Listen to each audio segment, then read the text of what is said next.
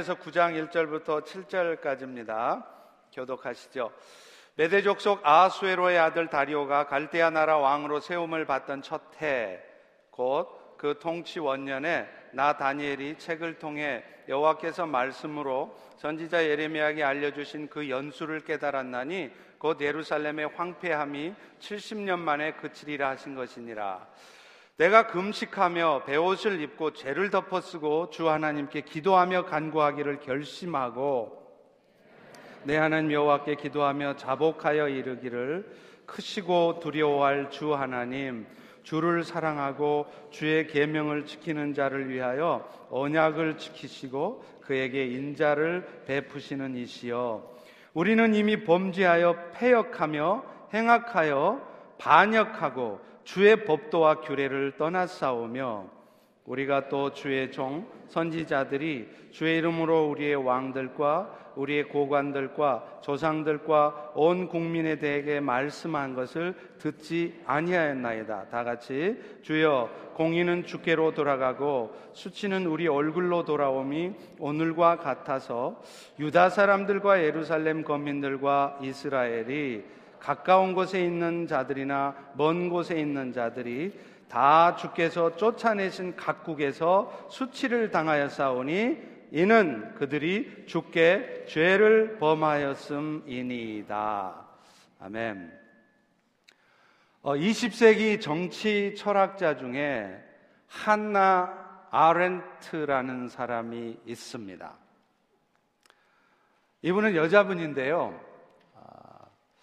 2차 세계, 세계 대전 당시에 그 나치, 독일의 나치 친위대 장교였던 아이 히만이라고 하는 사람의 삶을 분석을 했어요.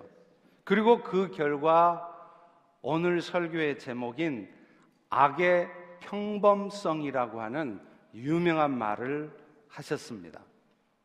이 그녀가 연구했던 대상인 이 아이 히만은요, 600만 명의 유태인을 학살하는 일에 아주 적극적으로 동참한 악랄한 사람이었습니다. 그래서 한나 아렌트는 이 아이히만이 겉으로 보기에도 마치 괴물처럼 아주 아주 악하게 보일 것이라고 생각을 했어요. 그런데 놀랍게도 그의 겉모습은 너무나 평범하고 심지어는 아주 선량해 보이기까지 했습니다. 더구나 그는요, 행복한 가정의 자상한 남편이었고, 아이들에게는 더할 나위 없이 좋은 남편, 아빠였다고 합니다. 아니, 어떻게 저렇게 선량해 보이는 사람이 그런 극악무도한 짓을 할 수 있었는지 이해할 수 없었던 정신과 의사들이 그의 정신 상태를 분석을 해 봤습니다. 그랬더니 그 결과 그 정신 분석을 한 의사들보다도 더 정상적인 상태인 것으로 결과가 나왔다는 거예요. 여러분, 아이 희만의 경우처럼 악은요, 전혀 악한 것처럼 보여지지 않는 가운데 우리에게 다가옵니다. 그래서 우리도 모르는 사이에 그 악에 빠져들게 된다는 거예요. 또요, 처음에는 약간 거리낌이 있었을지라도 어느 순간서부터는 그 악에 대해서 무감각해지기 시작하고 그러다 보면 나중에는 그것이 지금 악인지조차 내가 지금 악한 삶 가운데 있다는 것조차 지금 내가 죄를 짓고 있는 삶 가운데 있다는 것조차 알지 못한 채로 계속해서 그 악을 행하게 된다는 것이에요. 여러분 이것이 바로 이른바 악의 평범성입니다. 그러나 그 악은요, 아히만이 보여주었던 것처럼 결국에는 세상을 파괴합니다. 그리고 자기 자신의 삶도 결국에는 잘 되는 것 같지만, 문제 없는 것 같지만, 결국에는 어느 순간 자기 인생도 파멸시키고 말아요. 그 아이만은 600만 명의 유태인들을 학살하는 일에 앞장을 썼고요. 그 자신도 1962년도에 아르헨티나에서 체포돼서 그 다음에 사형을 당했습니다. 악이라고 하는 것은 뭔가 딱 보이기에도 악해 보이는 그런 모습으로만 우리에게 다가오지 않아요.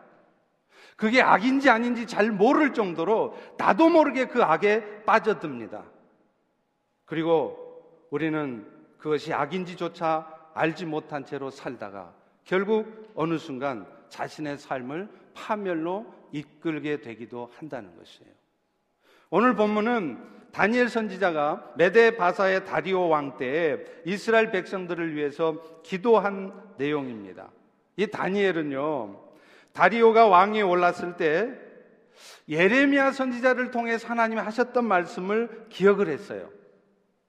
그 내용이 뭐냐? 예레미야를 통해 하나님이 하신 말씀이 뭐였냐면 이스라엘아 너희가 이제 70년 동안 바벨론에서 포로 생활을 하겠지만 그 70년이 차면 이제 다시 예루살렘으로 돌아오게 될 것이다. 이렇게 말씀을 하신 거였어요. 우리 2절을 다시 한번 읽어보겠습니다. 다니엘이서부터 시작. 다니엘이 책을 통해 여호와께서 말씀으로 선지자 예레미야에게 알려주신 그 연수를 깨달았나니 곧 예루살렘의 황폐함이 70년 만에 그치리라 하신 것이니라. 지금 다니엘이 기도하고 있는 다리오 왕 원년의 때는요.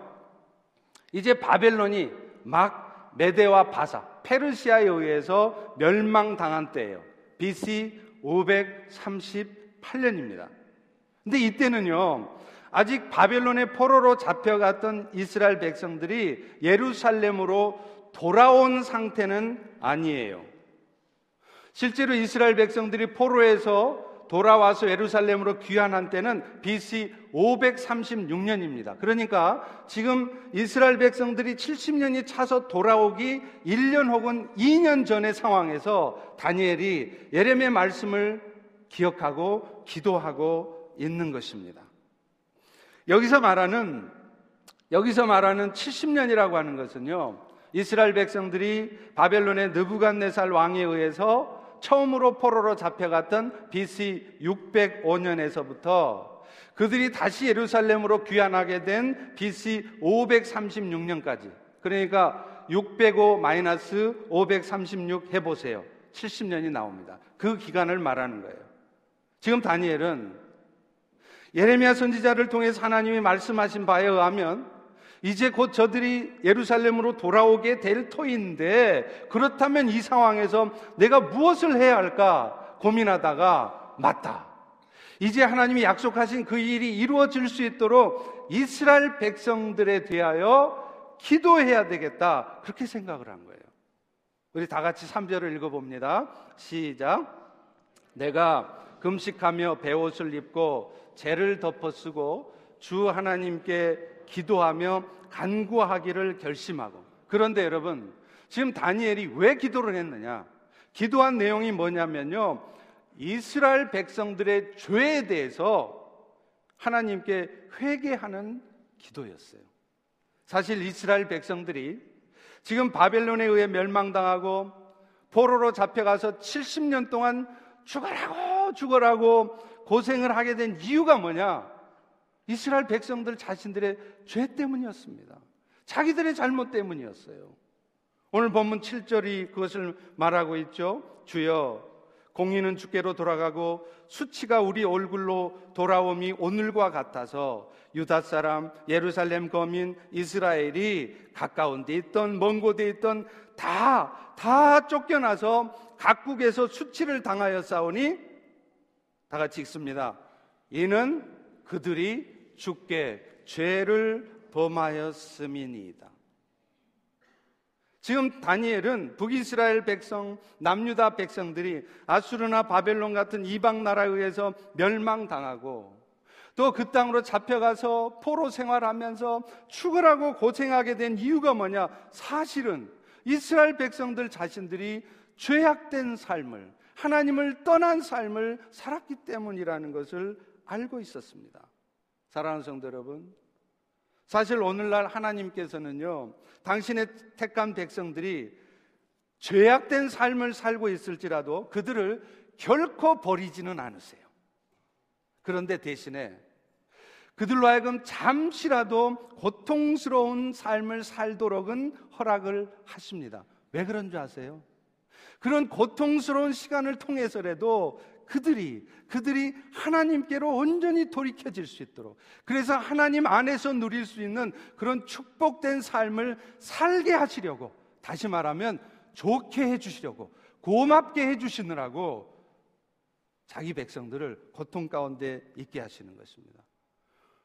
오늘날 하나님의 택하심을 받은 우리 성도들의 삶에 오늘 여러분의 삶에도 간혹 어려운 일들이 있는 이유도 마찬가지예요. 하나님은 한번 우리를 택하셔서 자녀를 삼으시면 자녀된 우리를 결코 포기하지 않으십니다. 우리가 어떤 못된 짓을 해도 그런 여러분들을 버리지 않으세요. 다만, 다만, 하나님과의 그런 끊어졌던 관계가 회복되어져서 하나님의 은혜 가운데 계속 머물 수 있도록 잠시 우리의 삶을 고통 가운데 있게 하신다는 것입니다. 사실 하나님과 우리의 관계는 두 가지로 설명이 됩니다.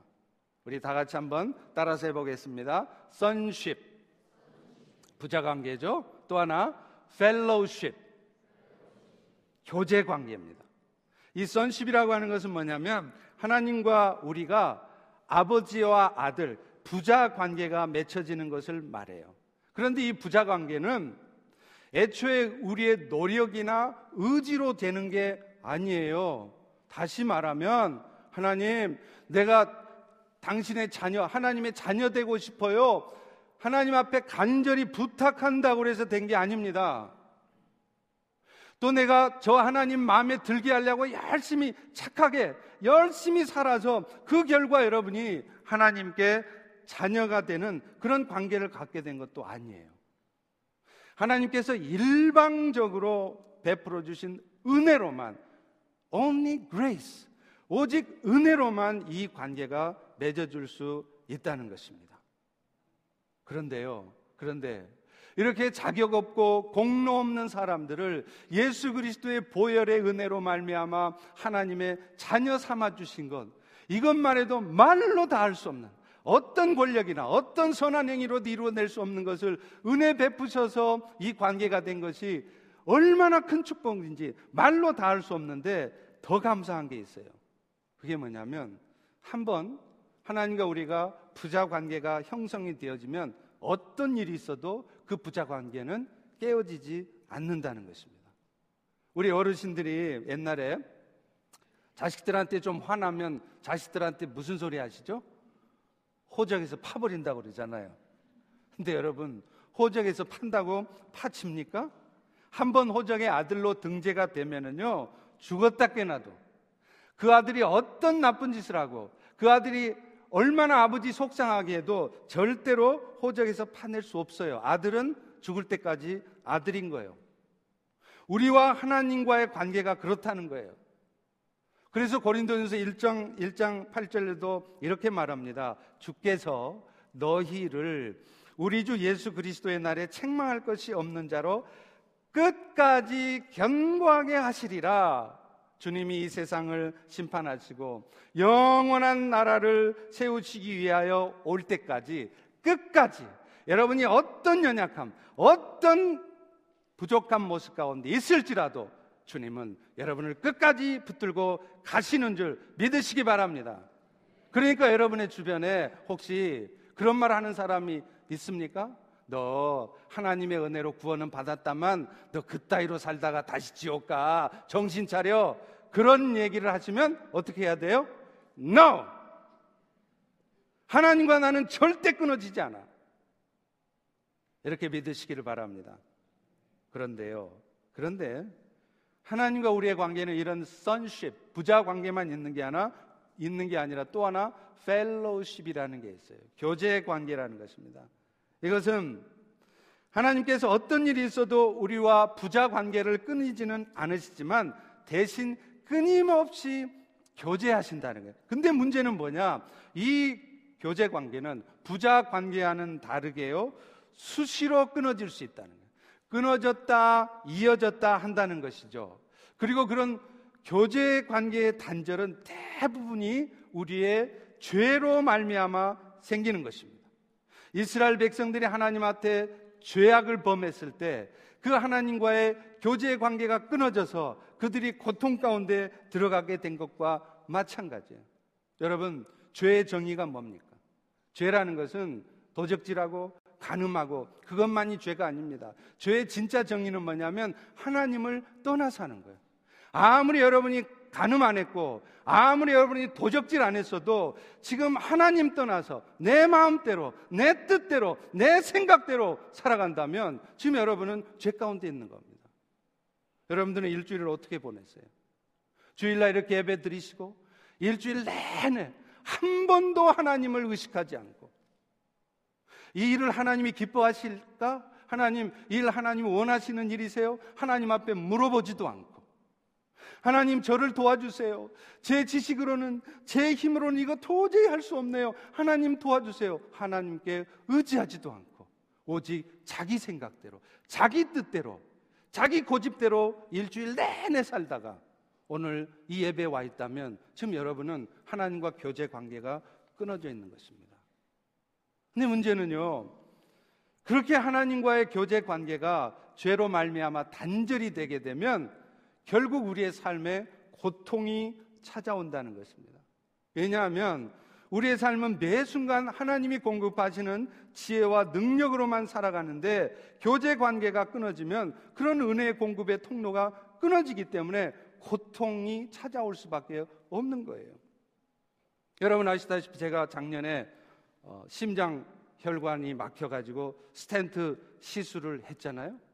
저도 전혀 모르고 있었어요. 제 심장 혈관이 막혀가는 줄을 모르고 있다가 99%가 막히고 이제 1% 통하고 있는 그 순간에 억 하면서 어 문제가 있나 본데 봤더니 메인 아더리가 99%가 막혀 있는 거예요. 그래서 심장에 스텐트를 집어넣지 않습니까? 여러분 심장 혈관이 막히면 죽습니다. 우리 따라서 한번 하겠습니다. 혈관이 막히면 죽는다. 근데 혈관이 왜 막혔냐면 불순물 때문에 막힌 거예요. 콜레스테롤 때문에. 그게 하나, 둘 쌓이는데 나는 몰라요. 내 삶에 지금 죄가 쌓여져 가고 있는데 악의 평범성 때문에 나는 지금 죄 가운데 살고 있는지조차도 모르고 그 죄에서 빠져나올 생각도 하지 못하고 계속 그 죄 가운데 살아가는 거예요. 그러다 어느 순간 죄가 꽉 막히면 우리의 혈관을 하나님과 우리 사이를 통했던 그 혈관을 꽉 막아버리면 빵 터지는 거예요. 죽습니다. 이사야 59장 1절 2절에도 말씀하죠. 여호와의 손이 짧아 구원하지 못하심도 아니요 귀가 둔하여 듣지 못하심도 아니라 오직 너희의 죄악이 너희 하나님 사이를 갈라놓고 너희 죄가 그의 얼굴을 가리어서 너희에게로 듣지 않으시게 함이니라. 그러므로 오늘날 우리의 삶에 뭔가 하나님의 은혜 역사가 잘 나타나지 않고 있다면 내 삶에 뭔가 뜻하지 않는 고통스러운 상황이 와 있다면 그것은 어쩌면 하나님과 우리 사이를 이어주던 관이 끊어진 건 아니지만 막혔기 때문인지 모릅니다. 그런데 하나님께서는요, 그런 우기를, 우리를 포기하지 않으세요.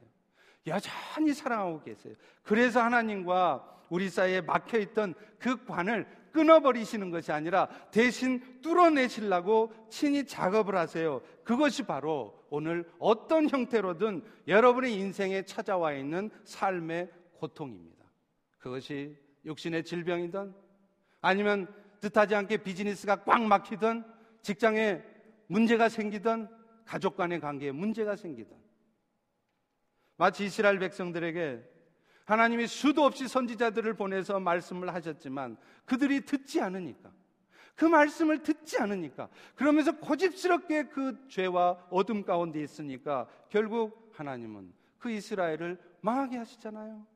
바벨론의 포로로 잡혀가서 죽어라고 죽어라고 고생하게 하시지 않습니까?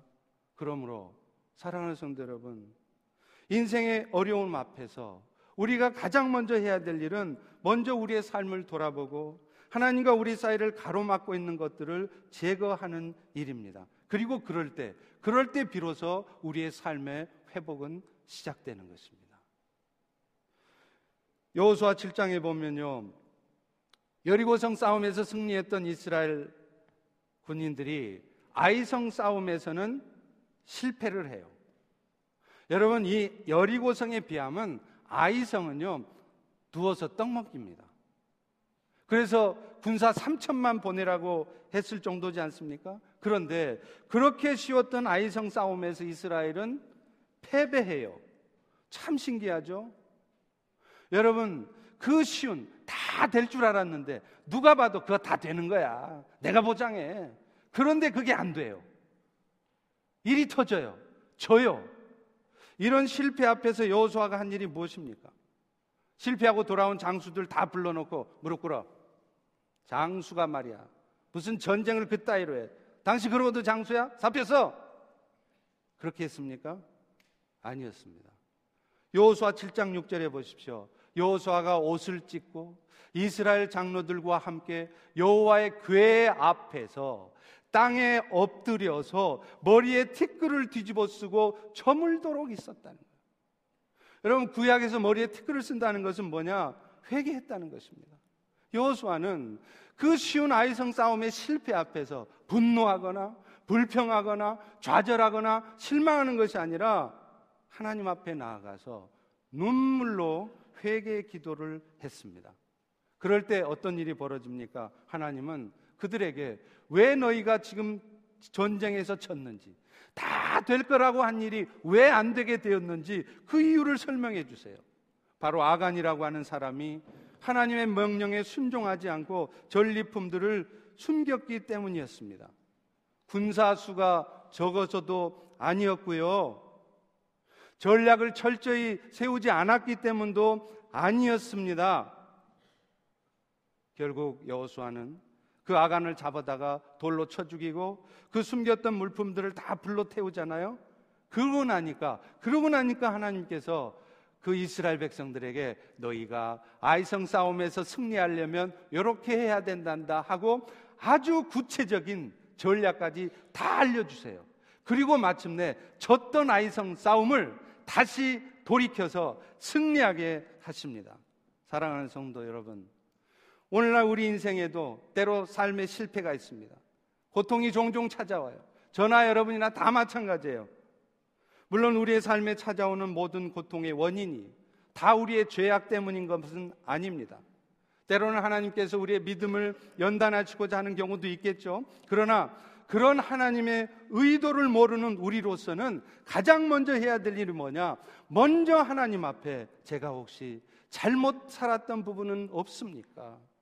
바깥을 탓하고 남을 탓하는 것이 아니라 내가 먼저 나를 돌아보고 나를 돌이켜야 될 것은 없습니까? 하고 하나님 앞에 나아가야 된다는 거예요. 그리고 놀랍게도요. 그렇게 겸손하게 하나님 앞에 엎드리면 하나님은 분명히 우리 안에 새로워져야 될 부분이 무엇인지를 알려주십니다.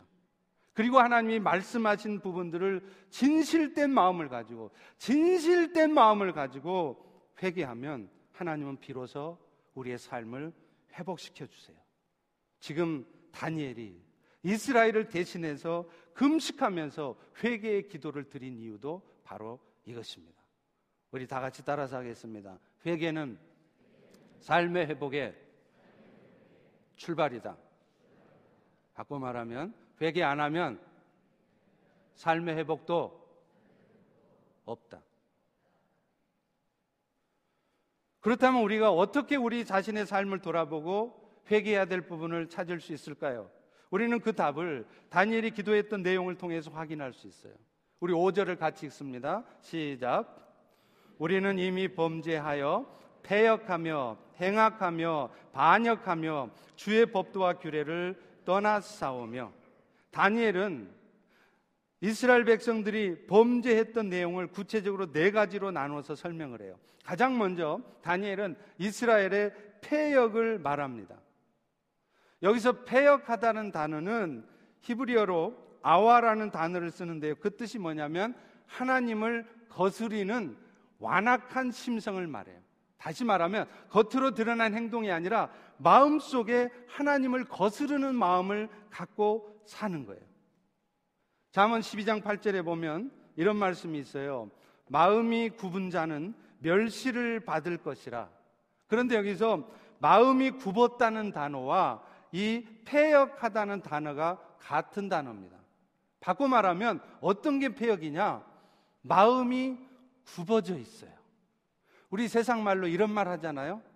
삐딱한 마음을 갖고 사는 사람들. 왜 그렇게 삐딱한지 몰라요. 모든 것을 삐딱하게 보고 하나님에 대해서도 삐딱선을 타면서 신앙생활을 해요. 그러니 신앙생활이 즐겁지도 신앙생활이 재밌지도 신앙생활 가운데 하나님의 은혜를 받지도 못하는 거예요.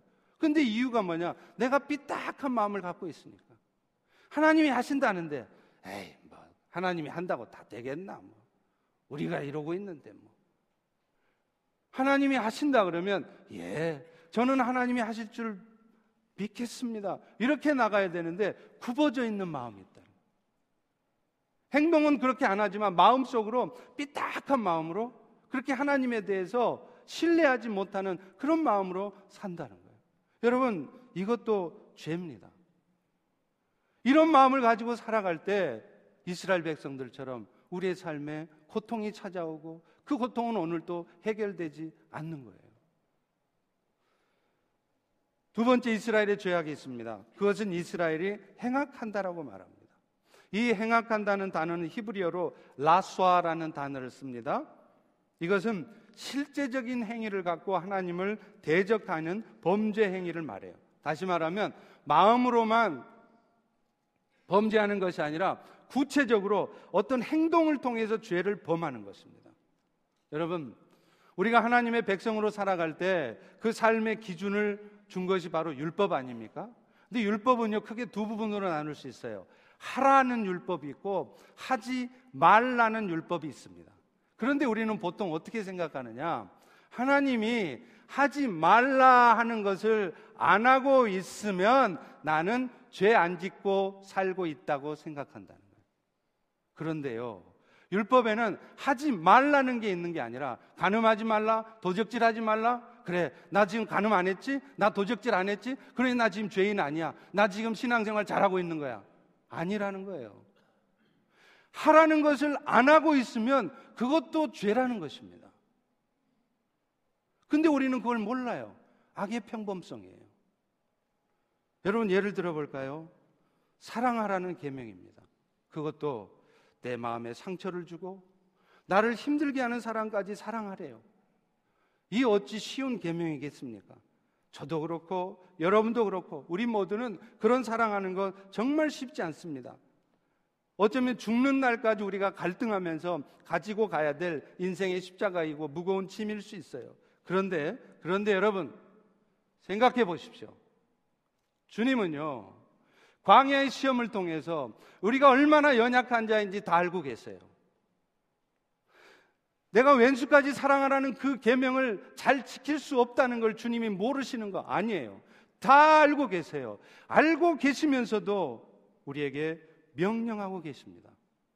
요한복음 13장 34절에 보십시오. 내가 너희를 사랑한 것 같이 너희도 뭐 하라고요? 사랑하라는 거예요. 그런데 우리는 그런 사랑의 계명을 잘 못 지키고 있습니다. 그렇다면 미안하지만 여러분은 지금 죄 짓고 있습니다. 나 간음 안 했어요. 나 도적질 안 했어요. 그러니 저 죄 안 짓고 있는 거예요. 아닙니다. 하라는 계명을 하지 않고 있으면 여러분 죄 짓고 있는 것이고 그 죄의 문제가 돌이켜지고 회복되지 않는 한 여러분의 삶의 회복도 없을 수 있습니다.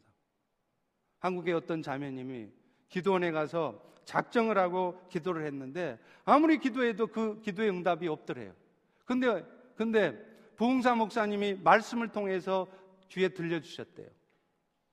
애야, 너 죽어라고 이거 이루어 달라고 기도하지만 너 네 시어머니를 아직 미워하고 있잖아. 시어머니를 미워하고 있는 그 마음은 그대로 갖고 있는 채로 다른 거 이루어지게 해달라고 내 삶이 회복되기를 구하니까 응답이 안 되는 거예요.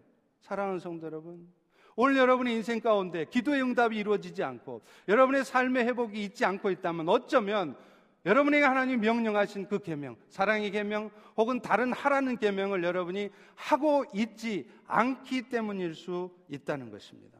그런데 우리는 악의 평범성에 빠져 있습니다. 그렇게 살면서도 내가 죄를 짓고 있다는 걸 몰라요. 그러면서 내 삶은 회복되기만을 기대하고 있는 거죠. 세 번째는 다니엘이 이스라엘의 반역에 대해서 지적하고 있습니다. 반역하다는 단어는 마라드라는 뜻인 단어인데요. 그 뜻이 뭐냐면 직접적으로 하나님을 대적하고 회방하는 행위를 말해요. 대표적인 행위가 뭐냐면 하나님을 섬기는 성전에다가 이방 신상을 갖다 놓고 이방 신을 섬기는 거죠. 여러분 이런 말도 안 되는 짓을 이스라엘 백성들이 했어요. 상상이나 됩니까? 여러분 산, 산당 제사라는 게 뭔지 아세요? high place. 산당 제사가 뭐냐면 사실은 여호와를 섬기는 제단에다가 거기다가 이방 신도 함께 놓고 여호와도 섬기고 이방 신도 섬기는 게 그래서 산당 제사였어요. 이스라엘 백성들이 그 짓을 했다는 것이죠. 그런데 오늘날 우리들에게도 그런 죄악이 있습니다. 영원한 생명을 주신 하나님보다 세상의 것들을 더 사랑하고 살아가면 그것이 바로 우상 숭배이고 하나님을 대적하는 행위인 것입니다. 물론 세상 살면서 세상의 것들 필요합니다. 여러분 우리 그리스도인들은 골프 치면 안 됩니까? That's fine. 아무 문제 없어요. 여러분 우리 그리스도인들은 벤츠 타고 다니면 안 돼요? 타셔도 좋습니다. 벤츠 아니라 롤스로이라도 타고 다니십시오. 아무 문제 없습니다. 우리 그리스도인들은 볼링 치면 안 돼요? 아닙니다. 문제는 뭐냐면 그런 것들은 우리의 삶의 수단일 뿐인데 그것을 삶의 목표인 것처럼 하고 살아간다는 게 문제라는 거예요. 이것은 분명 하나님을 대적하는 것입니다. 이게 죄라는 거예요. 세상 열심히 살고 우리 그리스도인들도 돈을 벌기 위해서 열심히 일하는 거 맞습니다. 괜찮습니다. 그게 왜 문제입니까? 그런데 그것이 삶의 목표가 돼서는 안 된다는 거예요. 캘리포니아의 버클리에서 심리연구센터 연구팀이 조울증을 갖고 있는 107명의 환자를 대상으로 해서 조사를 했습니다. 그 환자들이 얼마나 명예나 물질에 대한 욕망이 많은지를 조사했어요. 그 결과를 봤더니 성공이나 돈이나 명예에 집착하는 사람일수록 조울증에 걸릴 확률이 몇 배가 높아진다는 거예요. 그냥 평소에 돈에 대한 욕망, 삶에 대한 욕망, 성공에 대한 그런 집착이 없는 사람들은 그게 뜻대로 안 돼도 좀 실패해도 그것 때문에 막 심각하게 고민하고 열등감에 사로잡히고 막 자살하고 안 그래요. 그런데 자기 인생의 목표가 돈 버는 거예요. 성공하는 거예요. 그런 목표를 가지고 열심히 살았던 사람은 그게 목표가 달성이 안 되면 심각한 좌절로 우울증으로 조울증으로 빠진다는 거예요. 오늘날 하나님 우리의 삶에 개입하시는 이유도 바로 그런 부분에 대해서 깨닫게 하시려고 하는 겁니다. 나는 지금 세상의 것들을 단지 내 삶의 수단으로 삼고 열심히 살아가고 있는지 아니면 그것이 마치 내 삶의 목표인 것처럼 모든 것을 올인해서 다 투자해서 그렇게 살아가고 있는지 여러분의 삶을 점검해 보라고 여러분이 그렇게 죽어도 노력하는 일이 안 되는 것입니다. 여러분의 손에 여러분이 그렇게도 원하는 것이 주어지지 않고 있는 것입니다. 그리고 마지막으로요. 다니엘이 추가하고 있는 범죄가 또 하나 있습니다. 사실은 이 범죄가 사실은 가장 결정적이고 중요한 죄입니다. 우리 6절을 같이 읽어보겠습니다. 시작. 우리가 주의 종 선지자들이 주의 이름으로 우리의 왕들과 우리의 고관들과 조상들과 온 국민에게 말씀한 것을 듣지 아니하였나이다. 다니엘이 말하는 이스라엘의 죄악의 마지막이 뭐냐면 하나님께서 선지자들을 통해서 전해준 말씀들을 이스라엘 백성들이 안 듣는다는 거예요. 완고하고 고집스럽게 살아간다는 것입니다. 그런데 이건 역시 어찌 보면 악의 평범성 때문인지도 몰라요. 처음에는 마음에 거리낌이 있었지만 어느 순간부터는 그것이 죄인지 아닌지, 내가 지금 잘못된 삶 속에 살아가고 있는지 아닌지, 이런 삶에서 내가 돌이켜줘야 되고 벗어나야 된다는 것조차를 의식을 못하는 거예요. 계속 그 어둠 속에 빠져 살아가는 거예요. 실제로 열왕기상 11장 9절부터 11절에 보면요. 하나님은 솔로몬 왕에 대해서 징계 심판을 내리면서 이런 말씀을 해요. 솔로몬이 마음을 돌려 이스라엘 하나님 여호와를 떠남으로 여호와께서 그에게 진노하시니라. 여호와께서 일찍이 두 번씩이나 그에게 나타나시고 이 일에 대해서 명령하사 다른 신 따르지 말라 하셨으나 그가 여호와의 명령을 지키지 않았으므로 내가 반드시 너의 나라를 너의 신하에게 주어서 빼앗아 버리리라. 솔로몬은 자기 때에 나라가 둘로 쪼개지는 아픔을 겪어야 했습니다. 그런데 그 이유가 뭐냐면 하나님께서 말씀하셔도 그 말씀을 듣지 않았기 때문이라는 거예요. 오늘날도 하나님은 종종 말씀하세요. 주의 종들의 입술을 통해서 말씀하시고요. 오이코스 모임 중에 나누는 성도들과의 대화를 통해서 말씀하시고요. 심지어는 지나가는 사람이 우연히 나한테 툭 던진 말 한마디를 통해서도 우리에게 말씀하세요. 그런데 문제는 우리는 그런 하나님의 음성을 애써 외면합니다. 내가 받아들일 수 있는 말만 받아들여요. 내 자존심이 허락하지 않고 내가 받아들일 수 없는 말씀은 받아들이지 않습니다. 이 말씀은 김 집사가 들어야 되는데 오늘 김 집사 왔나 안 왔나? 이러고 앉았다는. 이 말씀은 나에게 주신 겁니다. 여러분 자신에게 주신 거예요. 남 들으라고 주신 말씀이 아니에요. 또 하나님의 말씀이 선포되는데 그 말씀 때문에 찔림을 받는 것이 아니라 상처를 받아요. 우리는 하나님의 말씀을 들을 때 종종 찔림을 받습니다. 그런데 여러분, 이런 찔림이 있는 이유가 뭔지 아세요? 하나님께서 우리로 하여금 잘못된 삶에서 돌이켜주게 하시려고 우리가 하나님의 축복된 인생 가운데 살게 해주시고 싶어서 여러분의 심령 속에 찔림이 있게 하시는 것입니다. 그런데 간혹 말씀에 의해서 찔림 받아야 될 상황에서 그 말씀 때문에 상처를 받는 경우가 있다는 것입니다. 그런데 여러분, 하나님은 우리에게 결코 상처를 주시는 분이 아니십니다. 내가 만약에 하나님의 말씀 때문에 상처를 받았다면 그것은 정확히 말하면 내가 지금 시험에 빠져 있는 거예요. 사탄의 시험에 빠져 있을 때 우리는 하나님의 말씀 때문에 찔림을 받는 것이 아니라 상처를 받는 거예요. 오늘 우리에게 필요한 것은 내 귀의 캔디가 아닙니다. 듣기 좋은 말 아니에요. 하나님 우리에게 들려주시는 말씀 때문에 상처받는 거 아닙니다. 찔림을 받으셔야 돼요. 그런데 그 말씀 때문에 오히려 시험에 들게 되면 결국 손해보는 것은 자기 자신이에요. 우리 따라서 한번 해보겠습니다. 말씀 듣고 시험 들면 나만 손해다.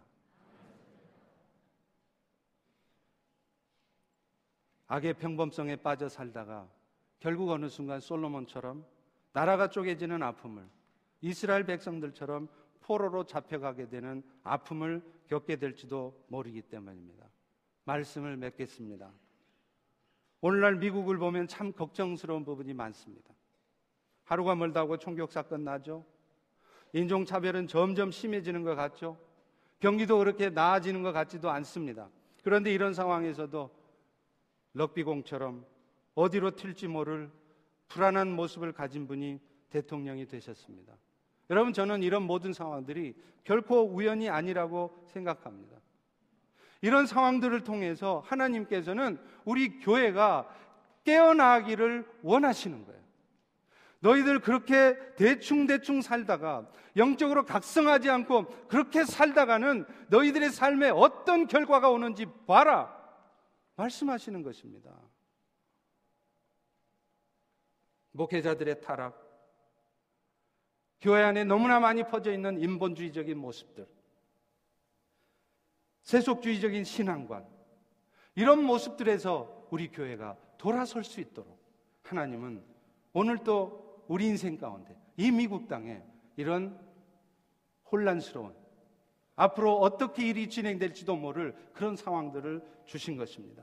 사랑하는 성도 여러분, 다니엘이 이스라엘의 죄를 고백하며 금식하며 기도했을 때 하나님께서 이스라엘을 회복시켜 주셨던 것처럼 이제 우리가 먼저 깨어서 우리의 잘못을 우리의 죄악들을 돌아보며 고백하며 간절한 마음으로 기도할 때 하나님이 우리에게 말씀하신 것처럼 너희가 스스로 겸비하여 내 얼굴을 구하면 내가 너희의 죄를 용서하고 그 땅을 고칠 것이라. 이 하나님의 말씀이 이루어질 줄로 믿습니다. 여러분의 가정에, 여러분의 삶에, 이 땅에 그 은혜가 있기를 축원합니다. 우리 다 일어나셔서 이 땅의 황마음을 벗어서 찬양하고 기도하고 마치겠습니다.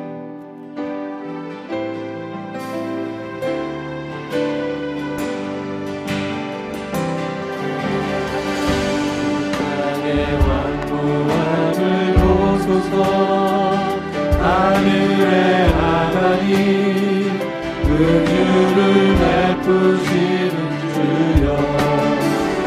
우리의 죄악 용서하소서. 이땅 고쳐 주소서